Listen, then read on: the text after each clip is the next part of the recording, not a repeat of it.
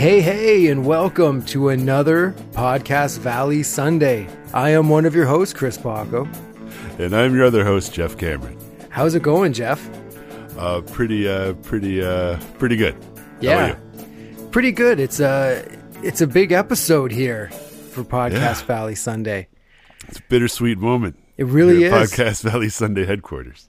We've come to episode 58 of The Monkees, the final episode of the series. Uh, Mijacogeo, aka the Frodis Caper. And I have to be honest, I never knew it as anything else. I always thought it was just called the Frodis Caper. Yeah, me too. Well, I knew the Mijacogeo thing from uh, this book and like the back of Birds and the Bees and the Monkeys, but it's pretty neat. Yeah, yeah, it's it's fun. It's fun. It's uh, directed by our main man, Micky Dolenz, How about that? in the director's seat, written by Micky Dolenz and Dave Evans, and originally aired on March 25th, 1968. Wow. Yes. The birth date of uh, future new monkey Larry Saltis. There you go. Interesting. That's right. I remember that coming up in our New Monkees episode. So the passing of the torch happened on this day. Just nobody knew it yet. for real. And uh, I do want to, if you listen to our last program, at the end of it there, you heard a little thing going. I just want to give a shout out to our main man, Mike Metaliano, who uh, I hope I said your last name right. He made up that Frodis Caper bit, and it's our first piece of fan art we've ever gotten. For real. It's very cool to hear someone or something else say uh, Podcast Valley Sunday. That was that was really neat. Yeah. And that was a nice little bit of editing on your part at the end of the episode there, I, I must say. Yes, I hope everybody was like, "Oh my god, they uploaded something that doesn't work." it came through. But yeah, we just wanted people we wanted to give a shout out because he did it and didn't want to think we were just doing it ourselves. So you always got to give props. Always. Absolutely. it, it was a fun surprise to be sure. Even just receiving that was very cool, and be, be able to use it is even cooler. Yeah, when we first got it, I was like, "Ooh, this is cool. We should just play it." Because we got it like a couple, like a month or so ago. And the the end was on the horizon. Yeah, exactly. So then I figured, oh, we could use this as like a, a, a teaser for the next for the final episode. So there it was, and pretty Yeah, it was perfect. Yeah. Okay, so back to the Frodis caper here. We open up to like a weird contraption that leads to a magnifying glass, and the sun shines through it and burns a rope that drops a needle on a record. And Good Morning, Good Morning by the Beatles starts to play.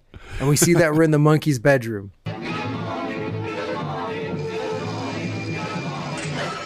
Pretty cool to hear Good Morning, Good Morning, and a great contraption to, to be an alarm It's clock. pretty neat.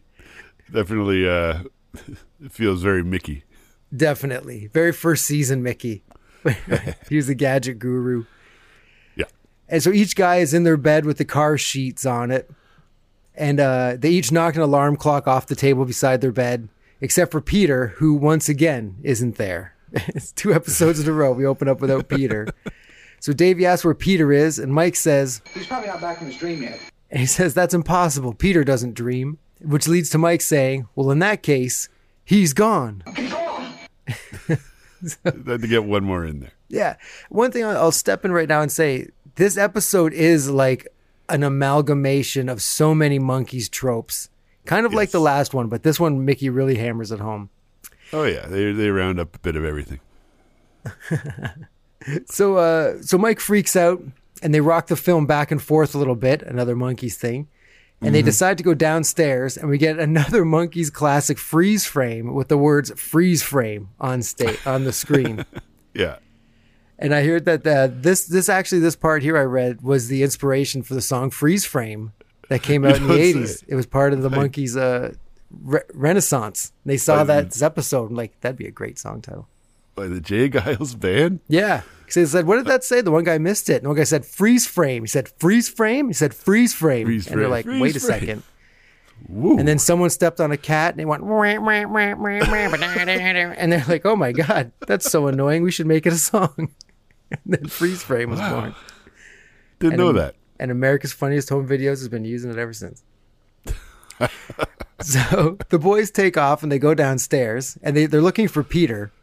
And once again, Peter's in a trance. It's two episodes where Peter's in a trance Back to back. back to back. So he's sitting in front of the TV, but no one can find him. They're looking all around him and can't seem to find Peter, even though he's sitting there. You see, they they skipped the step where he got kidnapped or something. Yeah. Now he's just in a trance at home. Yeah, exactly. So Mickey goes through a pile of clothes and he finds his bass drum. Hey, I thought I lost. And uh, they can't seem to find Peter anywhere, even though he's right in front of them. And Mike says that there's only one thing left to do, and there's a jump cut. And Mike now has a lost and found sign around his neck, and his sunglasses, which he was wearing while he was sleeping, are now upside down. and Mike looks like he's a jewel thief from a cartoon. he just looks so, he's all dressed in black, got those tinted glasses. And For so real. uh, Mike introduces himself as a lost and found man, and Mickey says that he's looking for Peter Tork. And a, a quick flash of Peter's face from the end credits, like the, the yellow background. And uh, Mike says that it's a coincidence because he's looking for him himself. And Mickey asks if he's found him. and Mike says, No, I'm sad to report I didn't. and then we jump cut back to normal Mickey and Mike. And Mickey starts to cry because Peter's not there, so someone has to cry. Yeah. And uh, Davy's checking out Peter, but doesn't seem to connect the dots that it's Peter. And he tells Mickey and Mike there's there's another weird statue with the wooden Indian statue. And they go to check it out, and Mickey and Mike are uh, they have working eyes and brains, and they realize that it's Peter. and so Mickey realized that the image on the TV must have put him into a trance. And as the boys are looking at it, they too become all trancy. But luckily, jeez. they they make their way slowly towards the TV and turn it off. And they think it's pretty weird, but Mike tells them that if they think that that's weird, they should stick around and see what happens after the intro. Yeah. And, uh, after, the, after the commercial, yeah. Yeah, he says that. Um, But the first little thing when uh, Mickey finds the drum, I wonder if that was a subtle little thing. There's like, oh yeah, we're also a music band sometimes. It could be, yeah. This whole season, it's been they've been uh, under clothes. it's like, couldn't be a band. For real. That's a good point. That's a good catch. And uh, so then Mike starts lifting, listing off pretty much everything that's going to happen in the episode. Well, there's this weird guy named Wizard Glick who's Wizard really Glick. evil. And then the people who live next door are happens to the people who live next door? Oh, it's incredible. We go and save the world as usual. And uh, they walk off set, and it goes dark. And then we hear a gunshot for some reason. Which Oh, that's uh, shooting the last alarm clock that's been ringing this whole time during the uh, the cold open. So okay, so the gunshot is that, and so then that leads us into the intro. Yeah, about two and a half minutes in, but they, they snuck a gun under the wire here in the 58th episode. Just Yeah. off off camera, anyway. Yeah, exactly. I was wondering. I was like, oh man, how are they going out? But they're going out shooting. With a bang. They're going out with a bang. so we come back to a spooky sounding theme.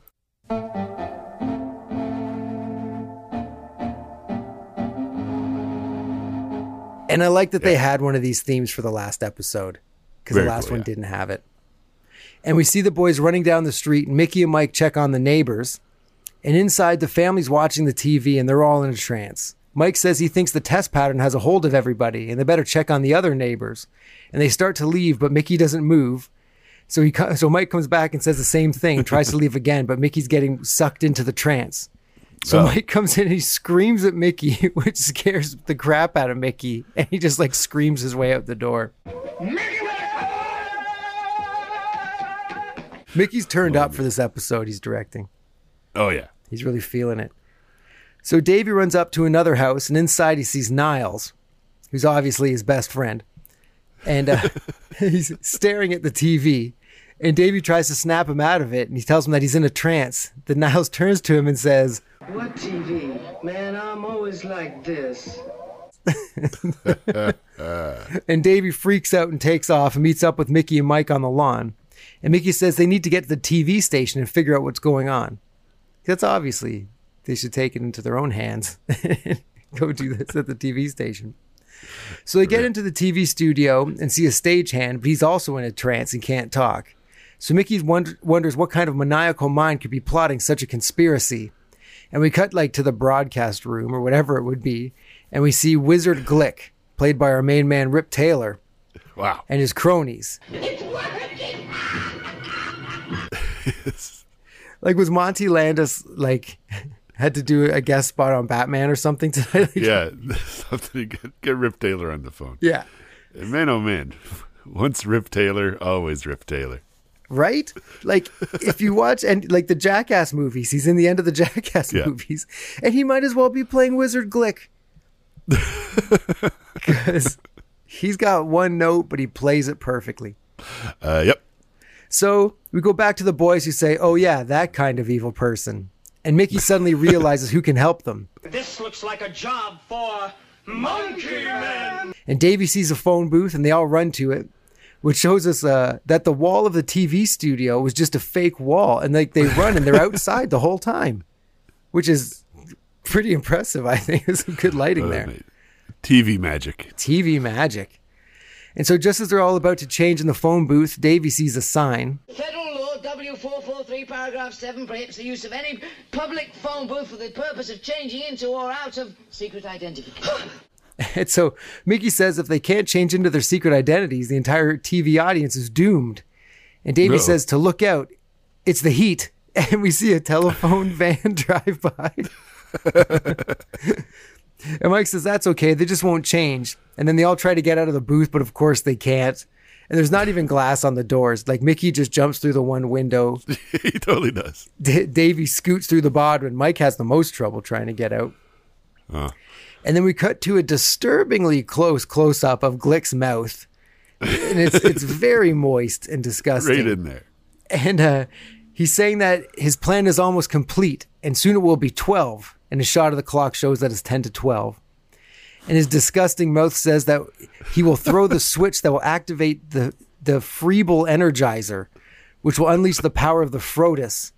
And with the aid of his villainous henchmen, who are the monkey stand ins, and they're all holding little Frodis machines that I would love to be able to buy. One of those little Oh TVs with the Frodis thing on it. Uh, with that, he can control the minds of millions. And then we cut to some stock footage of Hitler for crying out loud. And uh, they're very loose with the Nazi Hitler stuff I've noticed in the 60s. Or at least bit, on the little bit. monkeys. Maybe everything else was like, no, no, no. But monkeys are like, we'll show Hitler. Yeah. It's like Vietnam ain't so bad. Remember Hitler? Probably that's it, right? Yeah. So one of the henchmen says, Hey, boss, look at this. And Glick corrects him and says, Look at this, your royal wizardry. And the guy thinks that he's talking to him. And he comes over to look. And Glick gets instantly pissed off and hits him with his wand. and uh, Glick asks what the issue is. And the dude says that it's the Monkey Men monitor. It hasn't been active in five years. So Glick gets re pissed and calls them swine. Not swine, monkeys. And Glick says that they think they're going to get into his citadel. So he tells the dude to release the two headed org. And uh, Glick is wearing like a cape and like a pilgrim's hat, which is a weird getup. Weird- very weird get up. Yeah, yeah, yeah. So the dude snaps his fingers and a hand switches the lever by a sign that says two headed org release. And the org is released. And it's kind of lackluster because just two dudes with pantyhose on their heads sharing a leopard print dress. And they just pound on their chests and cough. they're they're two of the the stand-in henchmen guys. yeah, clearly. exactly. Yeah.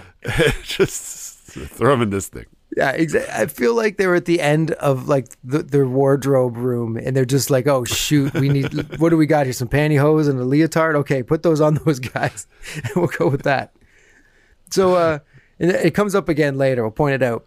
So Mickey, Mike, and Davey are walking through the studio, and Mickey freaks out, What? What? What? Two-headed org? and the bo- other boys freak out. Mike suggests that they look in the Monkey Men manual, and Mickey just happens to have it stuffed down his pants. Oh, nice. So he looks through it, and he realizes that to take care of a two-headed org, Uh, jump on down three times, roll a of cabbage, and giggle. So the boys do it, and the org dies. it's them cheering.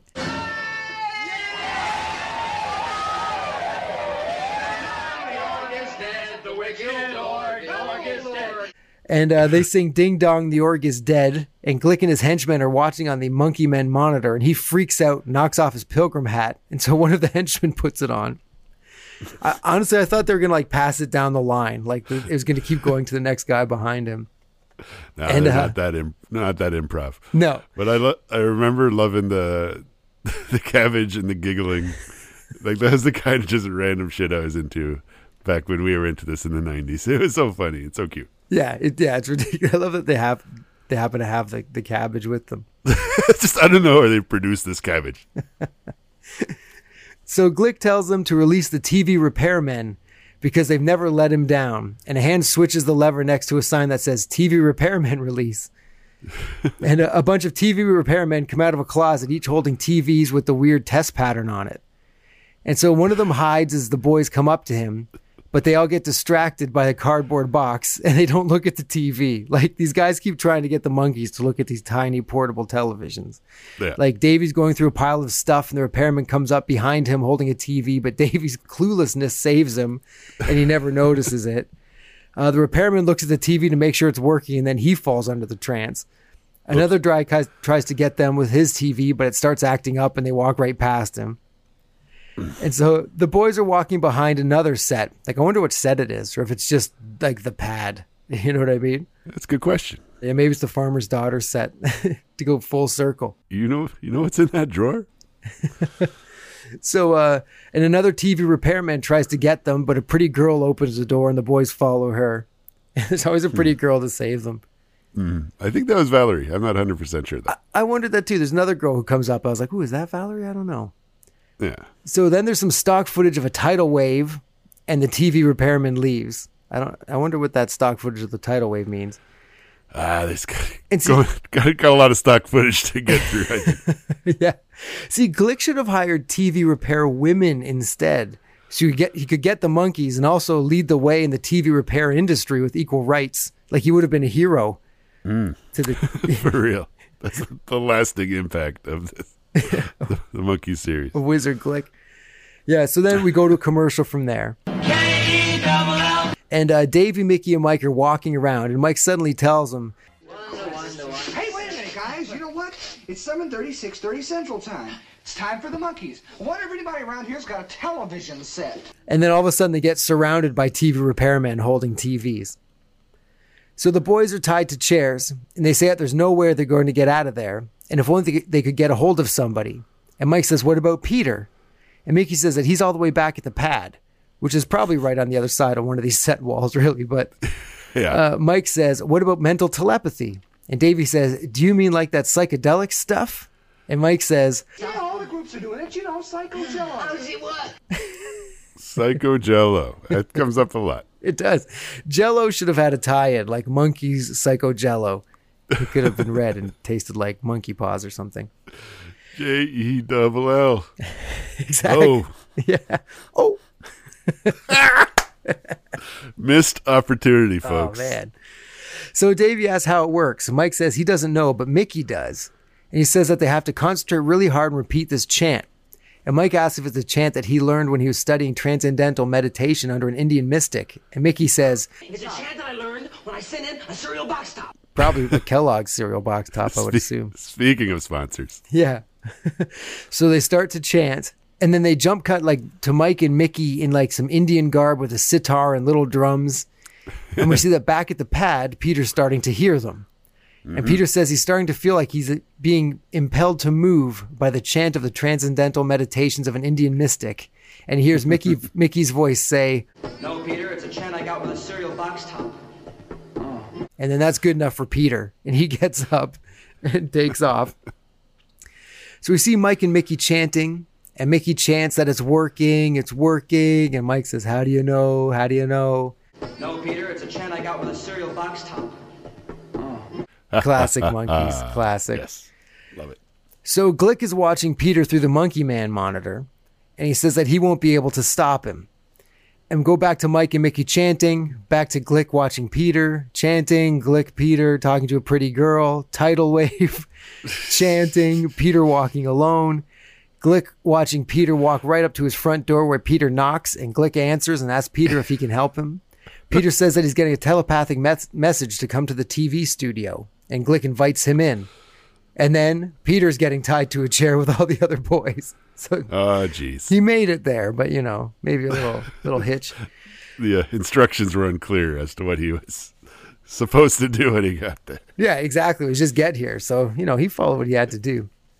And so Davey and Mike asked Mickey what was up with the chant because they thought it came to, with a guarantee. Well, uh, yeah, it does come with a guarantee. However, it only covers the chantors, not the chantee. And Peter, of course, No. is chantee. of course. So Peter sees a telephone and bounces over to it and calls the cops, all the while Mike is trying to get his attention. And Peter makes the call and bounces back, and Mike shows him that he wasn't tied up anymore and that he could have done all that. and Mickey says that they still have to defeat Glick and foil his evil plan. And Davy says that he has a plan to foil the plan. Glick and his henchmen are stoked that their plan is working, but suddenly Davy's up in the rafters with a megaphone, telling, that, that, telling them that they're surrounded by the monkeys.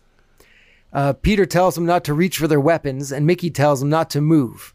And Mike says not even to attempt to write home. Okay. One of the henchmen tells Glick that they aren't licked yet, and that he has a way to get them out of there and starts chanting. And then the boys start yelling through their megaphones, and it becomes very nuts and annoying.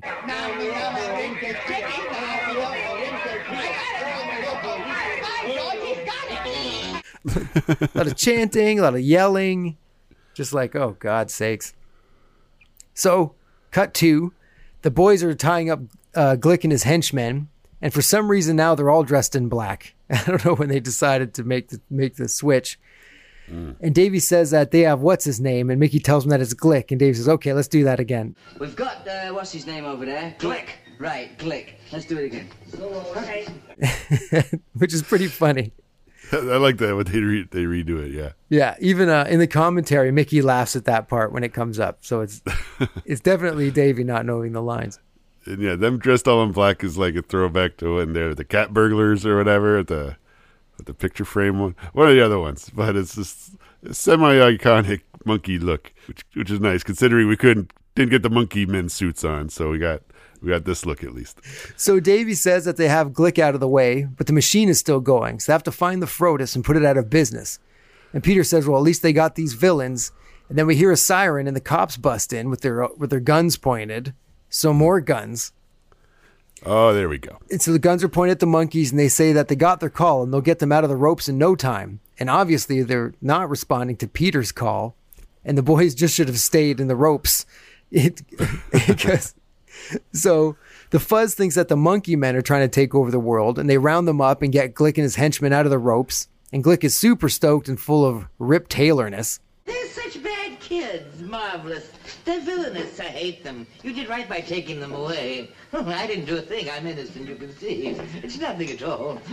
Separate checks, please. Faster, dum-dum. And uh, Ripitude. So the cops are taking the monkeys away, but then realize that it's time for Dragnet and ask if there's a TV around. And Mickey points to the one in the window, and all the cops are under the trance of the Frodis. so the boys take off, but Peter's now under the trance again, so they have to carry him away. Oh, man. Poor Peter. So back at the TV studio, the boys carry Peter through the door, and then first he gets stuck, and they have to do it a couple times. And Mickey says that they have to stop Glick. And Mike comments that it was very easy to get in there. and wonder if it was some kind of a trick, a Glick trick, if you will. Hmm. And then we cut to Mike. It was some kind of a trick. So the boys are chained together with a sleeping guard who has the keys, and Mike attempts to get them from him, but when he leans forward, he chokes Mickey. and so Mike wakes him up and asks if he'd like to engage in a game of chance with them. And the guard says that he doesn't have any money. And the guy say, Oh, well, you know, we could play for your gun or for the filing cabinet or even for even your keys, maybe. And the guard says, Well, he couldn't play for his keys. And Davy says, Even for this lifelike statue, which is Peter. the guard seems really into this sex doll of Peter Tork. And, uh, and now he says, Well, they could play a couple hands. And Mickey says, Well, they don't have any cards. Cards? Did you say cards? I have cards. And he pulls a deck of loose cards out of his mouth, magician style, and he does a bunch of quick tricks, and the boys know that they're in over their heads, Oh, uh, yeah, immediately. and they say, "Well, maybe he wants to play Kriebich," and the guard does. He asks how to play, it, doesn't know how to play it, so the boys tell him to deal the cards, and then they essentially make up the rules as they need to, so they can win. Yeah. And oddly enough, they end up winning. And they take the keys and unlock themselves, but the guard he keeps saying that he has a Kriebich. I have a creepage. He has a Krievich. He is like convinced. This game he just found out about. He has a Krievich. Yeah, he's adamant. Is this one of the scenes with the two cameras? And you can sort of tell is was shot with two cameras. Yeah, Mickey does that in a couple scenes. He says he does a couple scenes with two cameras when it's at its most wackiness, so the mm-hmm. the editors will have an easier time cutting it together with continuity. And this is one of those times, all the card tricks and all them yelling over each other. Absolutely. And this is kind of a, a become sort of a, a standard thing. The multi-camera sitcom. Like Yep. Mickey, from being on the uh, in front of the camera, kind of caught onto this as being like, you know, what would make this a lot better. Yeah. Let's get two of these cameras in here. We have the we have the technology. Yeah, And exactly. this will be a lot easier for everybody, and we won't have to like move the camera, do the scene again for uh, other angles, and like very innovative. yeah. That's our man, Micky Dolenz. Yeah, and it's surprising that it wasn't done on more things at the time, right? Like I guess they were still shooting to film, wasn't like to video like they are now. and But still, it still, makes pretty it new. The fact that there's this, this Yeah. camera recording stuff like in color. Yeah. it's like you you, you expect us to have two of these? Come on. Yeah, exactly. So the boys carry Peter into another room, and of course he gets hung up on the door again. And Mike said he's getting caught up seven times coming down the hall. So they just lean him against the door and say they'll come back for him later. tough episode for Peter. He doesn't do too much. He's Yeah, it's. I wonder if ah, yeah, Mickey totally sidelines Peter in this episode. Makes him it gives him like almost no lines, and is just in literal dummy mode. yeah, most he- of the time. He's like Jennifer in the Back to the Future sequels. It's just like she's constantly passed out. They just carry her from place to place and knock her unconscious. I, read uh, somewhere uh, Bob Zemeckis said uh, this, Peter in this episode is the inspiration for uh, the treatment of Jennifer in Back to the Future Part Two. I agree. I think that was in the Back to the Future commentary. He got that from. Wow, how about that? So they prop Peter up and he falls down and Davy catches him. So they prop him up again on a coat rack. And there's a freeze frame with the word prop pointing at the coat rack. and Peter's fine there. So Mickey says that they have to find the Frodis room and stop it. But Davy says there are too many doors. How are they going to find the Frodis room? And suddenly a door opens and some smoke pours out. Niles from earlier, he uh, hangs a sign that says Frodis room and he walks away. Yeah, it room. What would what would you do for a Frodis room sign? Oh man, that'd be awesome. I'd do a lot just have a Niles to hang out with all the time. Get super baked with them on the Frodis. So Yeah, man. the boys dash into the room and they close when they close the door, one of the sides of the sign comes off and it swings, which is probably a blooper, but it works out perfectly. Oh, totally. You can't you can't trust Niles to hang a perfect sign. Nah. So the boys fall into the room and see the Frodis is standing right in front of them. And the Frodis is like a bunch of leaves and an obvious football Definitely a football. with an eye glued to it. Which again, scraping the bottom of the prop room barrel, I think. For real. It was uh, the football was in the pilgrim hat. Yeah, yeah, exactly. So uh, Mickey pulls out the pea shooter and Davy has the peas. And Mickey tells Mike to make the shot count because they've only got one pea. And just as they're about to shoot, the Frodis speaks. Wait. Wait. Wait, please. And the boys freak out, and the Frodis tells them that it's friendly. And Glick captured it when its spaceship landed, and is and he's using the Frodis power to control people's minds. So Frodis catches them all up right away. And the Frodis needs to get back to its ship to recharge its energy and undo the evil that has been unleashed, and it asks for the monkey's help. And so uh, the boys are crying because they almost killed it. Now they're all crying, and uh, they promise to help it.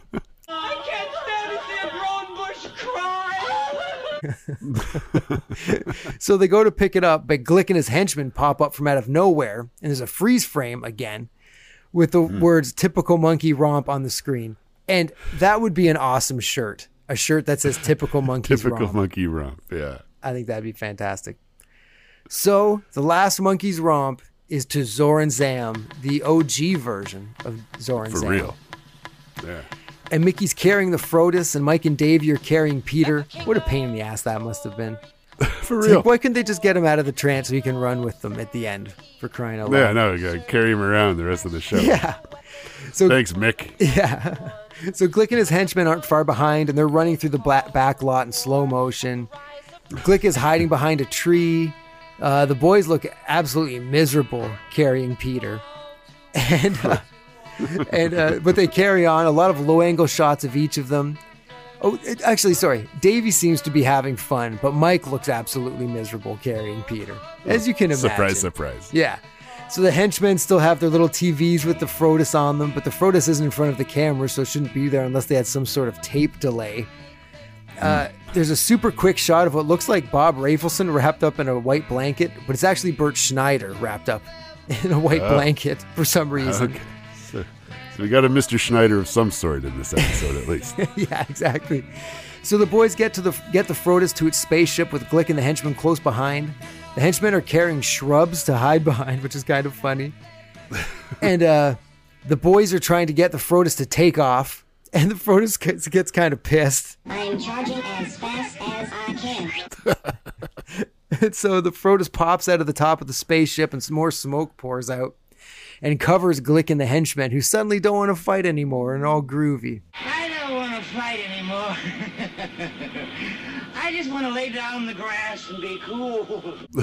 They're all groovy, man. And the boys rejoice, and Peter snaps out of it, and everyone is happy, and Mike is spinning his finger in the air. That's the extent of Mike's celebration. Yeah. And that is essentially the end of the the storyline part of the Monkees series in total. Mm-hmm. But we, we come back and it's Tim Buckley. He shows up and sits down on the car that Mike and Frank Zappa smashed in the last episode. Yeah. And he sings a song and plays this beautiful 12 string Guild acu- acoustic. Yeah, man. And the song is called Song to the Siren. And there are some really cool effects. And the song is very cool. And it's like a lot of zooming in and fading and a bunch of that. And it's very, it's not like the zaniness of the episode at all. But it's, it's a cool performance. But I do kind of wish the Monkees Yes. themselves had the last song in the last episode of the series. Like the last musical note is not a Monkees'. It is weird that that's how it went out, and maybe they didn't have the sequence of the series itself figured out. Because yeah, it is it is an odd way to go out. Yeah, especially very somber. It's a great like, hey, Tim Buckley can't you know you can't complain, but it is very strange that the the the swan song of the Monkees is essentially Tim Buckley sitting on a car that Frank Zappa smashed, and that's how the Monkees go out.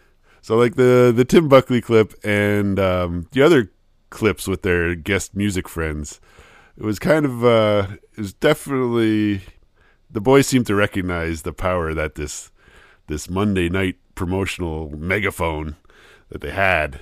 And just to use it for their friends and to invite them on the show and kind of uh, maybe influence a new direction for the show itself.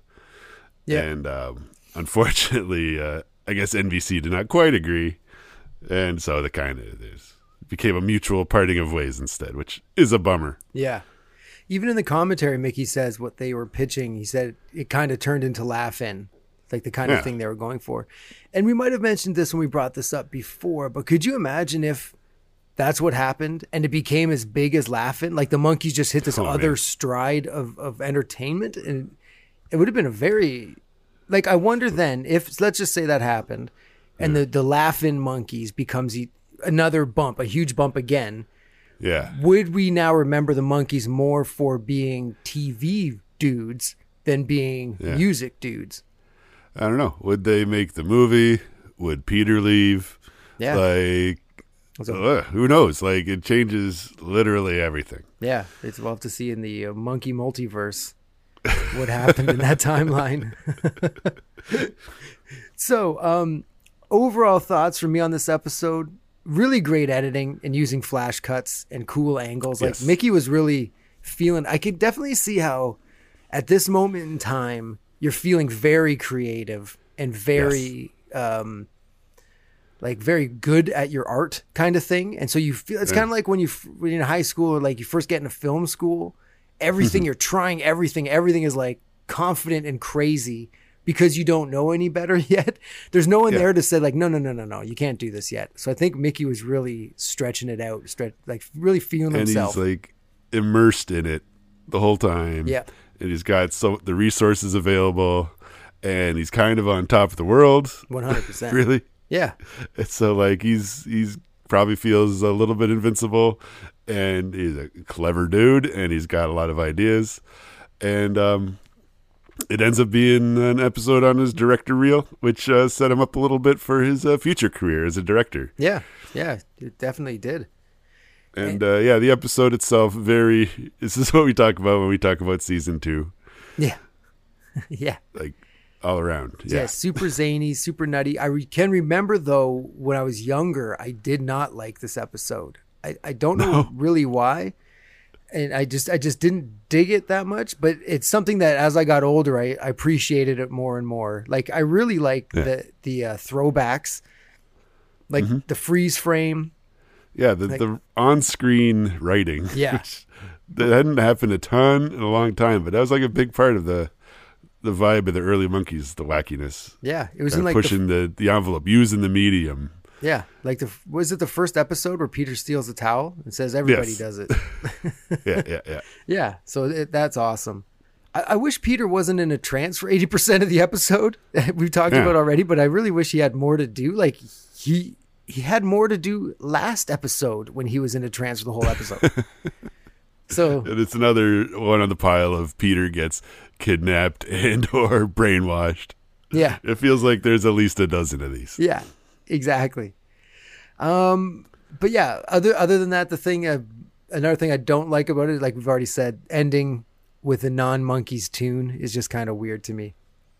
Yeah, But a little bit. You know, whatever. It would be cool if they, if let's just say they knew it was the end, if they had that kind of foresight, they got to know, and if they did mm-hmm. like, like almost like a like a Hey Jude kind of thing with like a whole bunch of people in the studio and them playing like listen to the band or whatever the heck.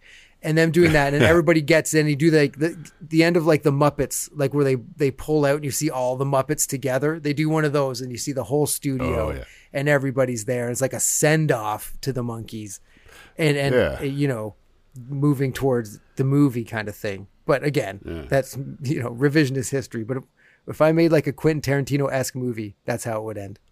Yeah. In the moment, obviously, Mike is kind of checked out and they're not sure about the show.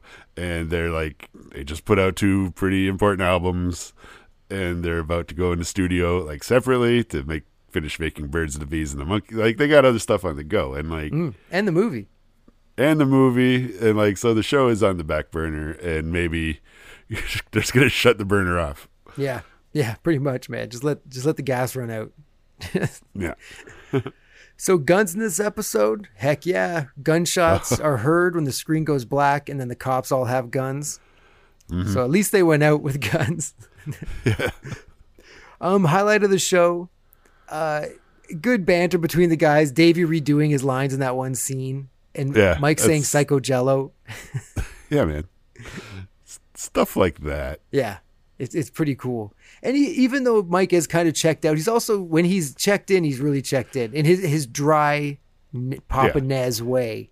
He, he Yeah, when he gets to like the little lost and found thing with Yeah, Micky, even though it was silly, he kind of elevated it and made Yeah. it fun. yeah, put the glasses on upside down, things like that. yep. Um, was there a Monkees' ruse? Uh, maybe with the Kreebitch card game, they kind of ruse that Little guy a little bit, but you know, A little bit. fourth wall break. Uh, Micky chanting that he saw the last scene. um, uh, Mike saying that it was some kind of trick. Looks right at the camera, and also like when they walk from the inside to the outside, Yeah. and it's just uh, not even a wall. it's just the wall ends there. That's kind Yeah. of a, that's a literal fourth wall break. they're, they're missing a wall or two. Yeah.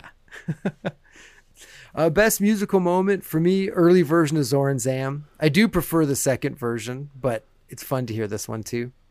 Uh, definitely, yes. And uh, we we talked about it a little when it came out of the hat, but um, Zor and Zam was supposed to be the basis of a of a Saturday morning TV show, Oh yeah, that's right.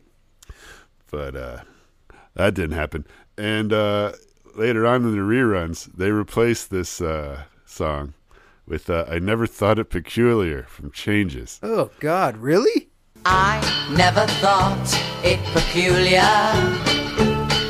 like without i guess it was a different arrangement without like the brass and the strings but like it's it's not a song like it's not a slow motion quasi romp song it's like the davy jones kind of soft shoe like what come Yeah. on Yeah. like they would i think they were just sticking the songs in because they were the songs available I agree, but Just that's uh, regardless of what this show is about and um, also they probably on saturday morning didn't want this song about war and stuff perhaps I guess. because it is absolutely the most uh, statement, like the most saying something political song. Oh, yeah. probably in the whole Monkees repertoire. Now that mommy and daddy as well has a That yes.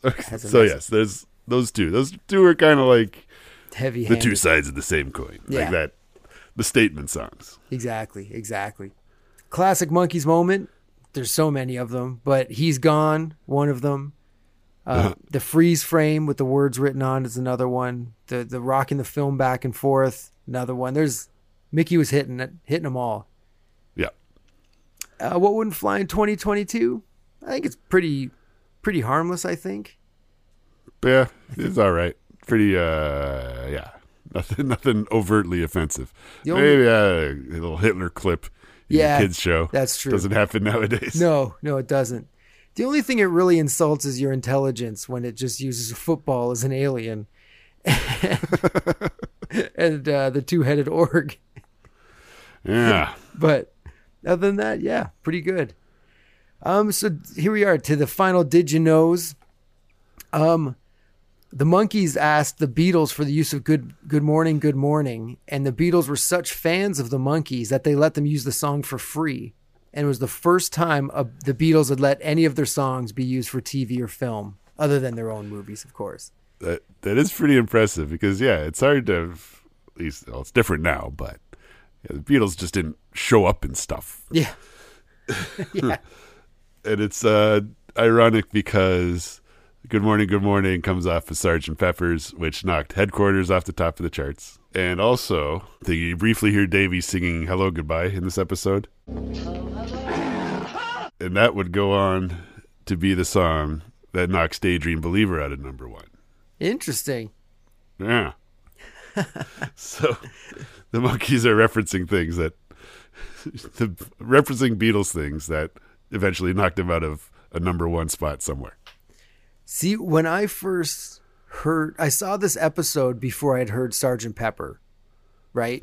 And so Hmm. Yeah, yeah. when I heard Sergeant Pepper, I was like, "Oh, this is the playing that Monkee song." Like, I thought, I I think I thought it was the Monkees singing good, just singing that just to wake up to. You know what I mean? I didn't realize Yeah. what it was, and then when I did it, I was like, "Oh shoot, look at that!" But it is So cool. when the so when that Sergeant Pepper's reprise comes up and the uh, the Sounds of Science beat Yep. from uh, Paul's Boutique, like, what the what the what? Heck yeah, man. Glick's henchmen are played by Richard Klein, David Pearl, David Price, and Bruce Paul Barber, who were all the Monkee stand ins as we knew. And Barber is actually Mike's brother in law. So Yeah, mixing that's uh, pretty cool. family and business never works out. And then Mike mentions like that main uh, the main henchman guy was uh, his best man at his wedding. Yep. Yeah. That's, yeah. Which is crazy. They're like a like a like a big family. These guys and their stand-ins. It's true. Maybe they just had them stand in like in real life. Like if he had to go like to the grocery store, it's like, look, can you just I'll pay for it, but you stay in there. oh man, Um, the title of the episode, uh, I always say it's wrong. Mijacogeo, Mijacogeo, right? Is that it? Yeah. Yeah, Mijacogeo was the name of Micky's childhood dog. And that name was taken from the names of his family members. His mom was Janelle, his sister was Coco, and his dad was George. So that's how they named Yeah. their pup, which is a cool way of naming your dog. The family dog, it's the family name. that that is pretty cool. Yeah. And uh, so the reason that Peter and Micky were allowed to direct episodes was because they stuck a, they had to strike a compromise with Bob Rafelson and Bert Schneider, because the Monkees originally wanted to direct themselves in head, but uh, the Bob and Bert didn't want that, so they said they could each direct a couple of episodes of the TV series. And I think Davy and Mike just didn't. I could Mike just didn't want to be bothered with it, and I don't know if Davy cared either. Yeah, Mike wasn't into the the visual arts quite yet. Yeah, he was, He was talking very much that. into the music, but then later on, Mr. Nesmith Yeah. does some stuff with the video form. I wonder if he ever regretted not. I bet you he didn't because I don't think he had many real regrets in his life. But uh, if he regretted not, just why not just do an episode and direct one? Yeah, I don't know. I Mike think uh, but I think it has to do with his general interest level. yeah, exactly. But I think yeah, I don't know. He might have been really. He might have been a hard ass if he was a director, and Yeah, everyone true. just ends up being pissed at him. Yeah, he's like the David Fincher of the Monkee series, doing like ninety takes and things. oh my god! The two-headed orc is the only thing that the Monkees ever killed on their show.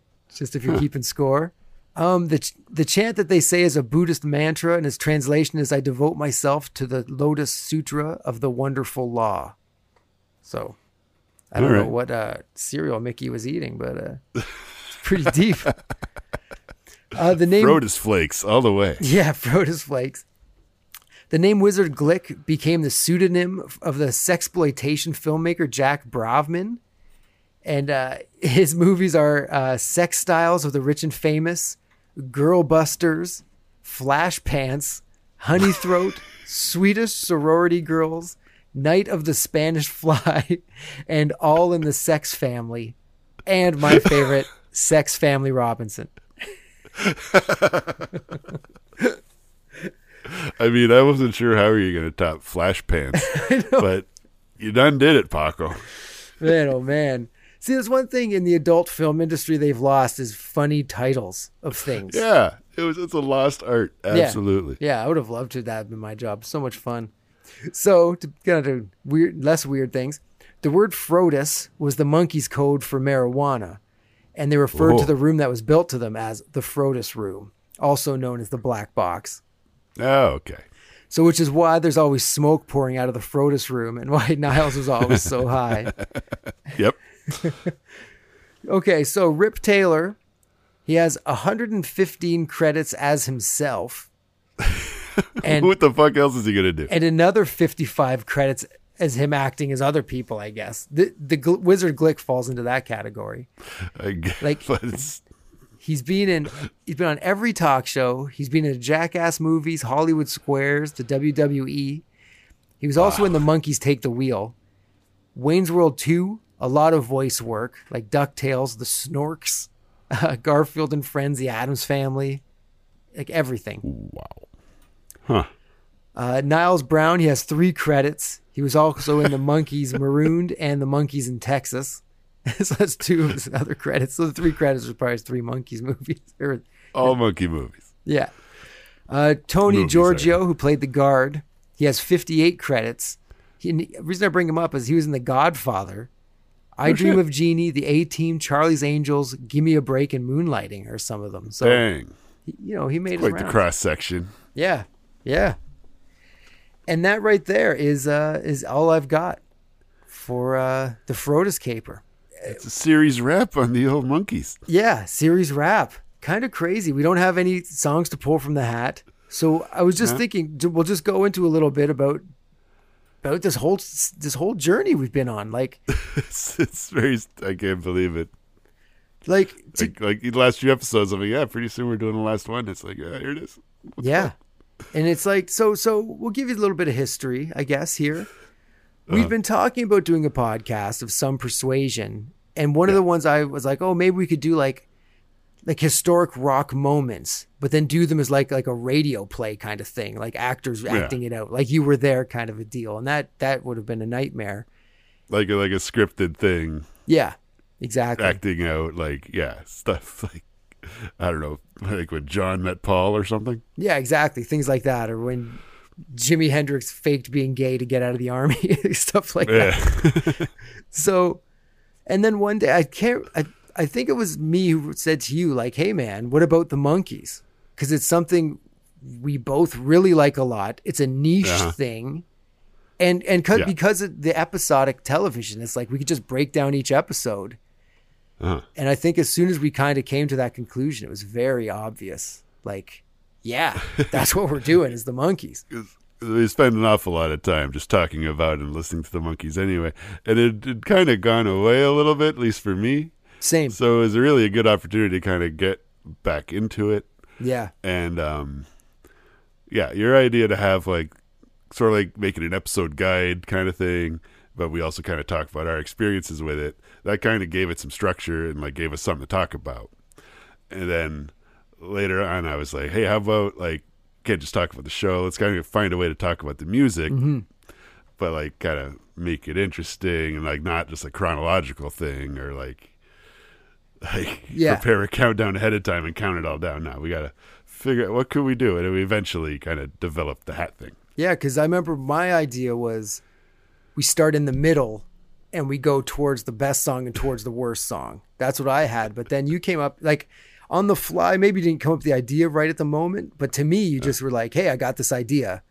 How about Yeah. we put all the songs in a hat and we pull them out, and then that's how we put them in an order. And I was like, oh, that's great, because then it's Yeah. not only is it like what's going to be number one, because number one can keep shifting, but it's also like what's Right. going to be left. Like you keep waiting to see what's what are they going to pull out this week. And even for us, like it was one hundred percent a random reach in and pull out a piece of paper every time. We didn't have any set up to match up any Nope. dates or anything like that. no, Uh, that was an early thing. Was at first it was like let's let's match up the dates of each episode of the date it came out. Because when we started doing it, it was like August, and we're like, "Oh, we Yeah. can hit the September dates and everything." That's a little bit too cute, Yeah. and it was not going to be sustainable. But it was, it was an idea we had. Yeah, exactly. We worked through some different things. And also Mm-hmm. for like a behind the scenes kind of thing. When we first started out, it was summer 2019 Yeah, and Jeff would drive. We live about four hours away from each other. And Jeff, I was working in the studio. So Jeff would drive up. We'd go into this place, which we realized we didn't even need to go in there. But at the time, at the first, like, we should go into the studio and do it there. And we I would, think it helped. It helped to keep us focused, at least uh, definitely for the first one, exactly. Yeah. we we had a job to do. Yeah, and we uh we got in there and we would record four episodes on Saturday and four Yeah. episodes on Sunday, and then Jeff Yeah. would leave and I would have to edit these eight episodes together. And Yeah. that is looking back on. I remember being in a mad dash to try to. Because to write out the episodes took much longer than I thought it would. I'd be like, oh, a half hour, probably take 45 minutes to go through and write it out. but really, it takes like over an hour, hour and a half to go through it. And so I remember just having to cram in these eight episodes and just freaking out, doing the morning of, getting up at like five in the morning. Oh yeah, And it was then what did we do in November? We did it again. Yeah. November 2019. Yep, you came back, Same thing on the weekend. did it again. couple episodes, get a pizza, couple more episodes. then the next day, couple episodes, get some Popeyes, couple more episodes. Yeah, And then we did that exact same thing in February, Leap Day weekend. yep. The last time we were in, in person. Yes. And then anyone who's been on Earth knows what happened in March 2020. How it, Yeah. the shit hit the proverbial fan. Yeah, man. It was uh it's it's crazy not just to think what we've gone through with this this podcast, but the entire world went through so much since we started this podcast till this moment. Yeah, man. And like right away, was like, how are we going to do the podcast? We still had some episodes in the can. Yeah, yeah. And um, we're like, what are we going to do? How are we going to do this? What, what is this Zoom stuff? Let's try this. And also kind of engineered, okay, if we just like recorded a Zoom conversation, it's going to sound like crap. So, like, we'll have the Zoom conversation, but also be recording ourselves on each end with a good mic, with a pop screen, with a recording dealie. Yeah. Luckily, I have all these things from just being a music dude over the years. So, just converting this whole thing to a a remote deal didn't didn't cost me a damn dime, which was cool. and then, of course, we had to find out if it was going to work that way, which Yeah. is which what begat our uh, Pool It live review special. Yeah. The first thing we did that wasn't a Monkees episode because we weren't even sure how or if it was going to work Yeah. and then it totally did and it's got an awful lot of listens since and we've done an awful lot more kind of one-off specials since as well so it's it's been mm-hmm. quite the ride man Yeah, and honestly, would be with this thing when we first started. We were like, "Oh, could, what do we want to get out of it? This and that." It was really just to do it, to get uh-huh. other Monkees fans to get into it. And we, the, those of you who are listening and have come back every week, thank you. It's awesome. We glad you did because we know we're not your average Monkees fans. If you just have to look at the countdown to to, to see Yeah. that, but uh, since then, man, like we have both had lengthy conversations with Mike Nesmith.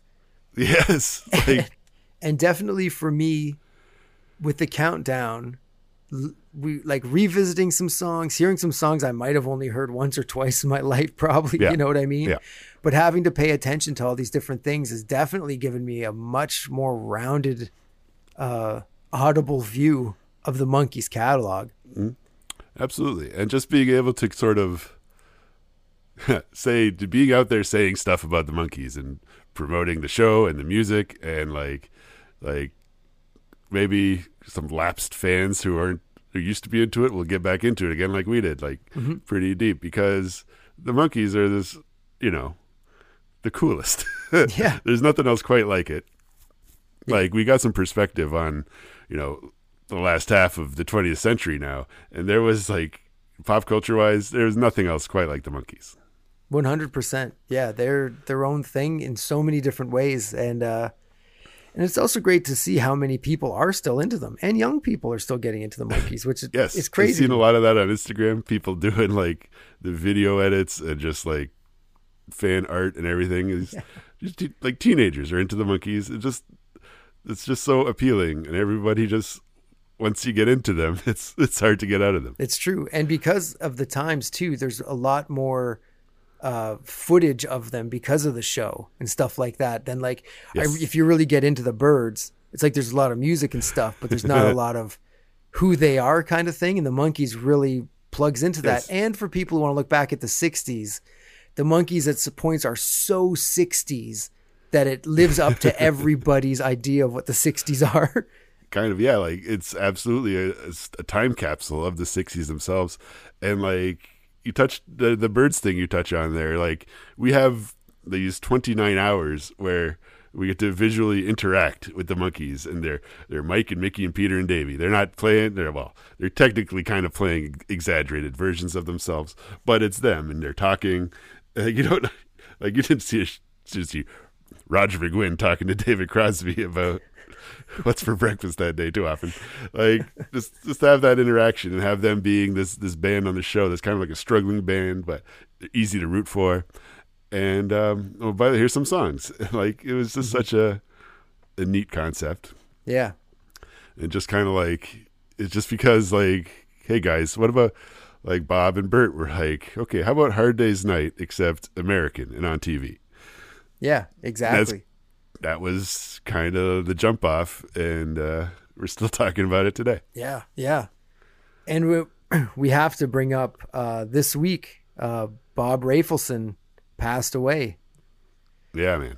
and uh, let's face it, we wouldn't be here doing this. We probably wouldn't know the names of the Monkees, if you know, For real, man. without him and his vision. And this really came from Bob Rafelson and Mm-hmm. him embracing the 60s, seeing what young people wanted to see when other people Yes. could not grasp that, Yes. and uh, making this reality and really pushing it and allowing, like the stuff the Monkees were doing is zany wackiness that's on NBC in prime time and is an enormous hit with young people, which is exactly what they needed. And that all came from like Bob and Bert. something but- like just picking those four guys, yeah. um, getting Boyce and Hart, like just crafting this whole thing.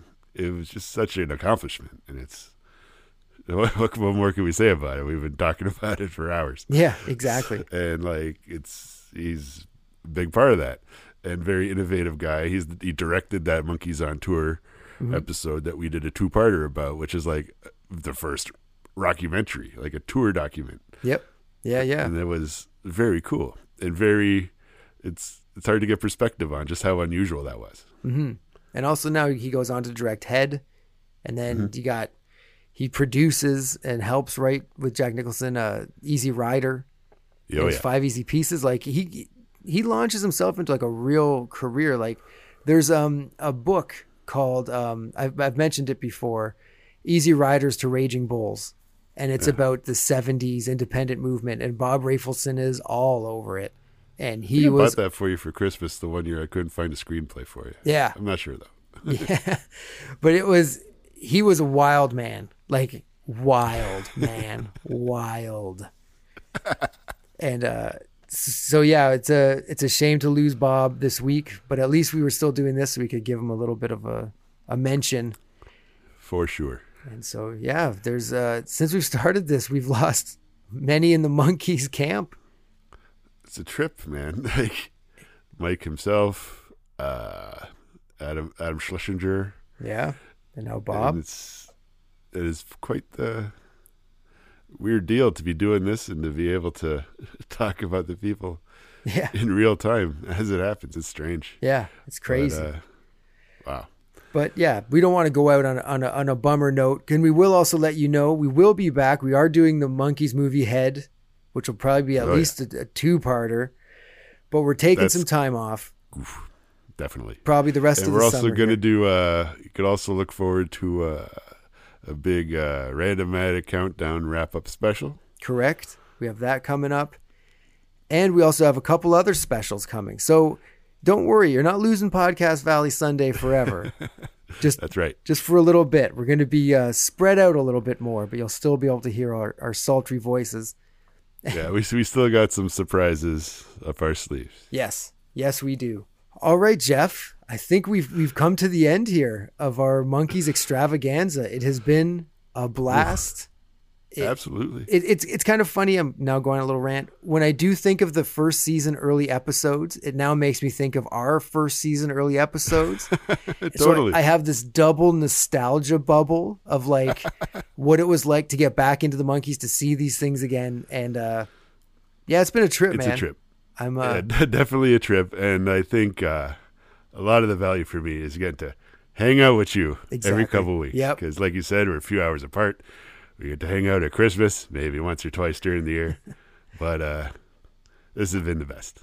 yeah. No, that's all. That's been the best part. Hanging out, talking Monkees, delving into it, knowing that like our 1992 selves get to look forward to doing this is also cool to me. A couple, a couple of idiots with a camcorder Yeah, would be would be thrilled to know what we ended up getting into exactly. in like 25 years. Exactly. So, everyone, thank you for sticking with us for all these episodes. Please go back, listen to them again. I'm probably going to go back and listen to them. I haven't since I've edited them, so it'll be fun. Yeah. And I don't uh, know how, uh, however you listen to it. If you go on YouTube and listen to the episodes, you can comment on the episodes. Let us know what you think. Come Yep. say hi. yep, and they're all in a playlist there. Easy to find, easy to find, easy to get to the next one. Easy to share with your friends. There you go. All right, y'all. So, from me, Paco, and me, Jeff. have yourselves a monkey's little evening. Thank you. Bye bye.